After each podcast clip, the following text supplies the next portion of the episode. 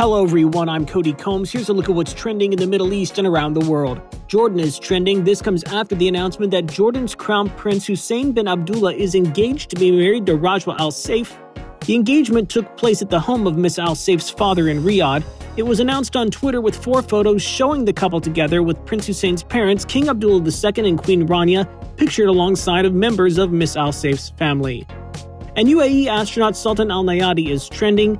New images released by NASA show for the first time the UAE astronaut in a SpaceX astronaut suit sitting inside a Crew Dragon capsule. The former IT professional is preparing to go to the International Space Station for a six month mission, with a launch scheduled for the spring of 2023. And Iraq's powerful cleric Muqtada al Sadr is also seeing momentum still on social media. Al Sadr is demanding a rewrite of the constitution, abolishing the quota system, and demanding that foreign powers leave the country in order for the deadlock to ease, a close aide has told The National.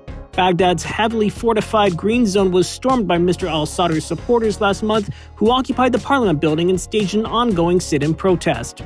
And with inflation on the minds of many around the world, and with US President Joe Biden signing the much anticipated Inflation Reduction Act, Google says it's seeing a spike in the following searches. What is the Inflation Reduction Act? When does the Inflation Reduction Act start? And how does the act reduce inflation? That's it for today's trending Middle East update. For our full range of podcasts, head on over to the podcast section of thenationalnews.com.